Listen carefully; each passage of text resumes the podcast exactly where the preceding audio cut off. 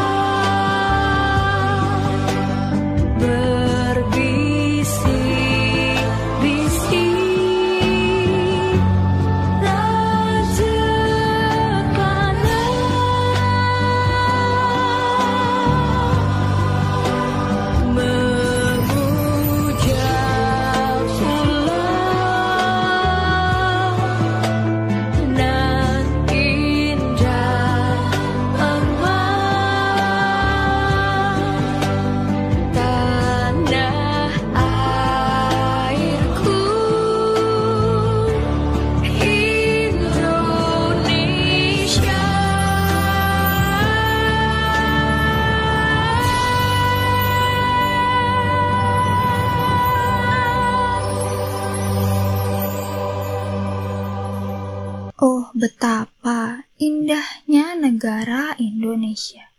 Tergambar dalam lagu Rayuan Pulau Kelapa karya Ismail Marzuki. Baru saja kita simak keindahan lirik-liriknya. Terdapat kesan-kesan keindahan, kedamaian hidup, kesejahteraan, namun seakan Sirena tak berbekas melihat kondisi Indonesia saat ini. Ekonomi merosot jauh, kemiskinan kian parah, PHK terjadi di mana-mana, kesenjangan akses kesehatan, kelaparan, hingga kematian akibat pandemi. Kejahatan tak bermoral melakukan korupsi di tengah-tengah krisis, tidak patuh protokol kesehatan, golongan anti vaksin pun juga turut mewarnai tahun ini. Semua sektor ikut merasakan keresahan akibat pandemi. Pemberlakuan kebijakan pembatasan kegiatan masyarakat berlevel atau disebut PPKM menyebut dan menyebabkan sektor ekonomi mengalami krisis. Kegiatan yang semestinya dilakukan di luar terpaksa harus terhenti. hanya terkurung di dalam rumah. Lalu momok-momok pandemi semakin menjadi-jadi ketika kebutuhan pangan tiap keluarga mulai menipis. Namun, mereka tidak dapat bekerja akibat PPKM atau bahkan telah terkena PHK oleh perusahaan yang tidak mampu memberikan gaji pada para pegawai. Kondisi bangsa yang sedang karut-marut ini menyedihkan banyak orang. Meski sebagian lainnya cuek saja dan bahkan menambah karut-marutnya keadaan. Namun kondisi ini tentu berbeda. Pedagang kaki lima Ibu Margono yang menjajakan dagangannya dan menantikan kemerdekaan pandemi demi memudahkan ekonominya. Menanti dengan harap-harap cemas kebijakan pemerintah terkait solusi penanganan pandemi yang baru.